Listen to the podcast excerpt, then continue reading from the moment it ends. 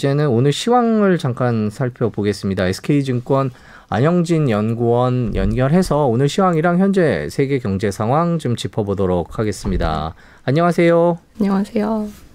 네, 안녕하십니까. 예, 먼저 오늘 시황부터 간단히 짚어볼까요? 네, 오늘 뭐 코스피, 코스닥 양시장 모두 다 오전 상승 출발을 하고 있고요. 네. 어제 뭐 미국장도 뭐 실적 기대감이 좋았고, 특히나 이제 빅테크와 어떤 뭐 플랫폼 기업들 좋았죠. 그래서 그 네네. 영향에 오늘 뭐 네이버 카카오를 비롯해서 서비스 업종 좋아 보이고요.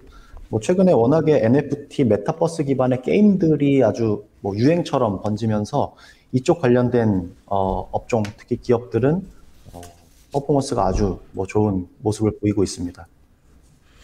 네, 뭐 중국 시장도 이제 조금 전에 시작이 됐을 텐데 중국 중앙은행이 헝다그룹 리스크를 통제 가능하다, 확산될 가능성이 낮다고 이런 입장을 처음 냈습니다. 이제 헝다발 위기가 한풀 꺾이는 건지 또 이렇게 되면 또 우리가 가장 걱정해온 외국인 매도세가 좀 꺾일 건지 이런 것들이 궁금하거든요. 어떻게 보십니까?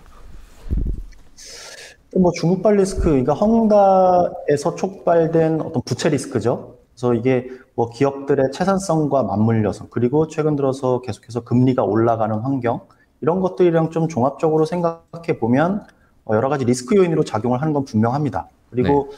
어, 헝다 사태의 어떤 기본 어, 골자는 어떤 뭐 과도한 레버리지를 일으킨 어떤 뭐 이런 뭐 부동산과 관련된 이런 것들에 대해서 중국 정부가 당국 차원에서 규제를 해 나가고 있고 그게 급기야는 어떤 뭐 헝다의 어, 질서 있는 어, 정리 이런 쪽으로 음, 가고 네. 있어서 사실 이런 부채 리스크랑 결부돼서 상당히 좀 어려운 어, 상황이 어, 당분간 이어질 걸로 봅니다. 그래서 음. 이렇게 뭐 중국발 리스크라는 게 결국은 중국에만 그치는 이슈는 아니기 때문에 뭐 최근에 한국 시장을 접근하는 외국인들의 어떤 투자 심리에도 상당히 좀 노이즈로 작용을 하고 있습니다. 그래서 이게 네.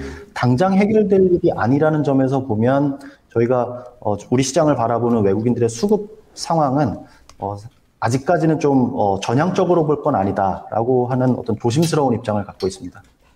네, 그리고 유가도 좀 궁금한데요. 그 브렌트 유가 2018년 이후로 지금 최고가를 찍고 있습니다. 그런데 이 가격이 네. 앞으로 안 내려갈 거다 이런 전망까지 나오고 있거든요. 그래서 앞으로 이 유가가 어떻게 될 건지 또 환율은 어떨지 이 부분에 대해서 설명 좀 부탁드립니다. 네, 어, 유가야말로 전망하기가 가장 어, 려운 분야 중 하나가 아닐까 싶어요. 그리고 앞서서 뭐 뭐 앵커님 기자님 다 말씀하셨지만 요새 물류 대란이 있지 않습니까? 네네. 물류 대란 뭐 공급 공급망 이슈들이 아주 세계 경제를 조금 어렵게 만드는 요소 중에 하나인데 그 여러 가지 가지 중에 하나가 바로 이 유가 부분이 될것 음. 같아요. 어, 이 원유라는 부분은 어떤 뭐 어, 운송 수단의 연료로도 많이 활용이 되고 또 산업에도 많이 투입이 되면서 거의 필수제처럼 작용을 하고 있는데 이렇게 유가가 급격하게 상승을 하고 거의 뭐 수년 내 최고치까지 올라오는 상황은 어, 말씀하셨던 대로 이 글로벌 공급망에 여러 가지 노이즈를 발생을 시키면서 물류비를 대폭 상승을 시키고 음. 그러면서 어떤 중간 부품들이 제때 조달이 안 되거나 어렵게 조달이 되면서 어, 실제로 경제 활동을 많이 위축시키고 있는 상황일 것 같아요. 음. 그러면 유가에 대해서 어떻게 생각을 해야 될까? 그래서 원인 진단부터 해야 될 것 같은데 최근에 이렇게 급속도로 올라가는 뭐 이런 배경 결국은 어, 운이 나쁜 것도 있어요. 뭐 기후 문제가 그러니까 결국은 석탄이 필요한 곳에서는 홍수가 나서 채취가 제대로 안 되고 수력 발전을 하는 곳에서는 오히려 가뭄이 들어서 수력 발전이 원활하게 진행이 되지 않으면서 에너지 수급 자체에 문제가 생겼습니다. 그러면서 동시에 올해 같은 경우는 ESG 정말 유행처럼 번지고 있죠. 네. 친환경에 대한 이런 어, 목표 의식은 전 세계가 공유를 하고 있는데 지금 그 상황이 너무나 어, 급속도로 진행이 되고 또 이렇게 기후 문제라는 운 나쁜 상황까지 겹치다 보니까 이런 에너지 가격의 폭등을 유발하고 있습니다. 그래서 음.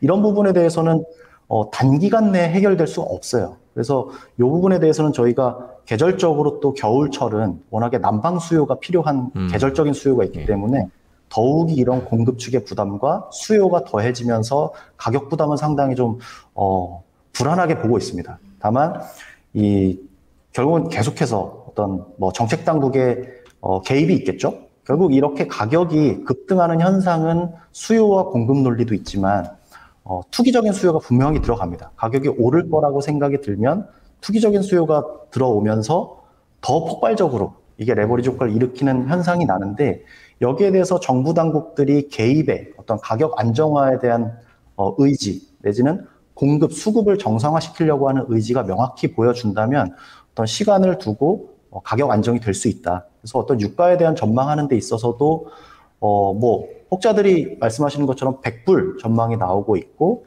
이게 수년 지속 가능하다라고 생각은 하고 있지만 어, 저희는 뭐 당분간은 이런 어, 고유가 환경은 이어질 수 있겠지만 어, 이런 100불의 유가 환경은 지속 가능하지는 않을 거다라는 기본 생각을 갖고 있습니다. 음. 그 투자와 관련된 이제 유가 얘기를 해주셨다면 저희 일반 생활을 할 때 보면 이제 기름값 있잖아요. 이런 것들이 오르고 그렇죠. 물가 그것 때문에 또 물가도 오르고 그래서 더 힘들어지지 않을까 이런 걱정이 제일 큰 것 같아요. 지금 현재 국제 유가 상황과 맞물려서 국내는 어떤 영향을 미칠 거라고 보십니까? 제일 쉽게 보실 수 있는 게 저희 뭐 주유소 가보면 네. 요새 1,700원까지 아, 올라왔더라고요. 네. 맞아요. 네, 어떤 분들은 그럽니다. 뭐 몇 달 전에 비해서 고급 휘발유 가격이 지금은 그냥 일반 휘발유 가격이 됐다. 음, 그렇게 됐죠. 라는 이야기. 결국은 이게 필수제로 활용이 되는 이뭐 휘발유에 대한 수요, 전반적인 생활 어떤 원유에 대한 수요 자체가 가격이 이렇게 높다 보면 저희가 기본 필수적으로 지출되는 이 뭐 유가가 이렇게 높으면 다른 부분에 사용할 수 있는 어떤 가처분 지출 규모가 줄어드는 효과가 네. 발생을 하죠. 그래서 네. 전체적으로 어떤 뭐 식탁 물가가 올라가는 현상들 그리고 주유비가 올라가는 현상들은 어, 우리 어떤 수요에 대해서 조금은 나쁜 영향을 미칠 수밖에 없습니다. 그리고 조금 더 넓혀 보면 이런 유가라든지 또는 이제 환율 이런 이 두 가지 부분은 결국 우리나라가 대외 경 대외 개방 경제라는 측면에서 보면 어, 수입 물가 경로를 통해서 우리 어, 물가 환경 인플레이션에 직접적으로 영향을 미치거든요. 그래서 음. 저희는 뭐 이런 유가나 환율 여건은 어, 우리 어, 물가 환경에 상당히 좀 upside risk, 그러니까 쉽게 말하면 더 물가가 오를 거라는 환경으로 좀 바라보고 있고요. 그렇게 되면 뭐 파생될 수 있는 건 어떤 한국은행이 계속해서 뭐 금리를 올린다든지 어떤 대출 규제를 통해서 또 긴축적인 통화 정책 운용을 하는 데 있어서의 영향을 줄 수 있다. 그래서 어, 아무래도 이런 이제 공급 측 쇼크로 유발된 유가 상승과 이런 여파들은 어, 한국 경제 그리고 우리가 체감하는 어떤 경제 환경에서도 어, 조금 어, 지켜봐야 될 일이다. 그러니까 음. 좋게 표현은 못 드린다는 좀 양해가 아, 예, 예. 음. 그러면 네. 결국 이런 뭐 원자재 가격 상승이나 이런 부분이 어, 투자자들의 투자 심리까지 위축시킬 수 있다고 연결을 지어도 봐도 되는 건지 좀 궁금하고요.